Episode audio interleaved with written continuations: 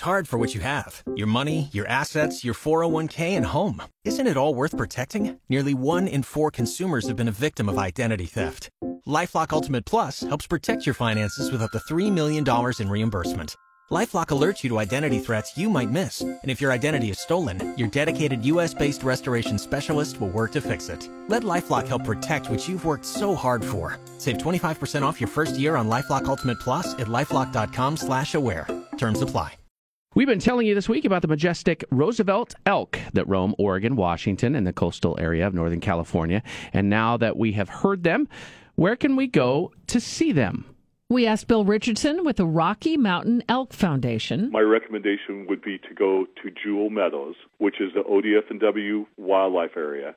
And they actually feed wintering elk to avoid conflict with private land agriculture and give those elk a place to be. But you can regularly see elk at Jewell Meadows.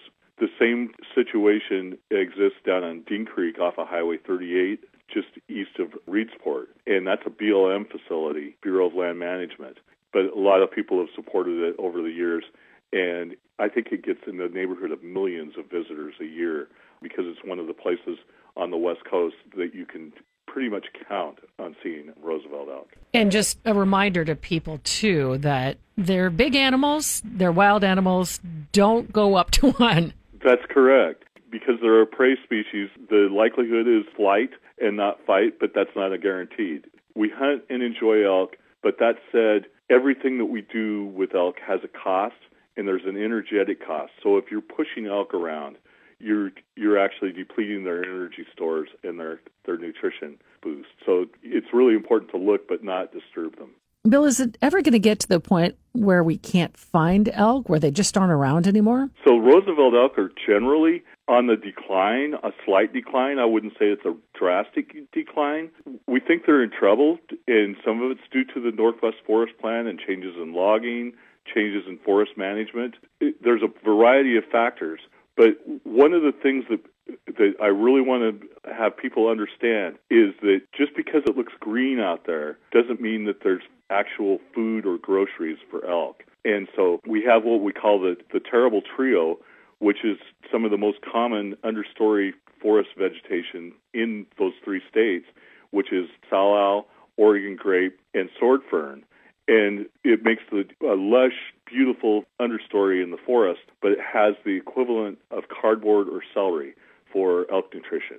They really rely on grass and forbs and shrubs. They do browse, but there's a lot of vegetation out there that really doesn't do them any good at all as far as nutritional inputs.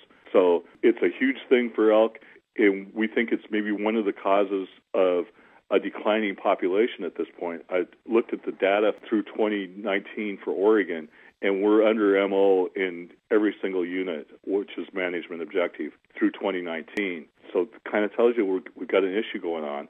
And our research that we funded through the National Council on Air and Stream Improvement and the Pacific Northwest Research Station shows that their nutritional state is so precarious that if they don't have enough fat on their body, a cow won't enter estrus. So, in other words, she won't breed. And Roosevelt elk are often skipping. They're only breeding and carrying a calf every other year which is going to cause a decline in, in population. And you can check out pictures of the elk who called the Northwest home at kxl.com and on our Facebook page. And we're featuring this three part series we've been running this week on our weekend show, Beyond the Headlines. That's at 7.30 on Sunday.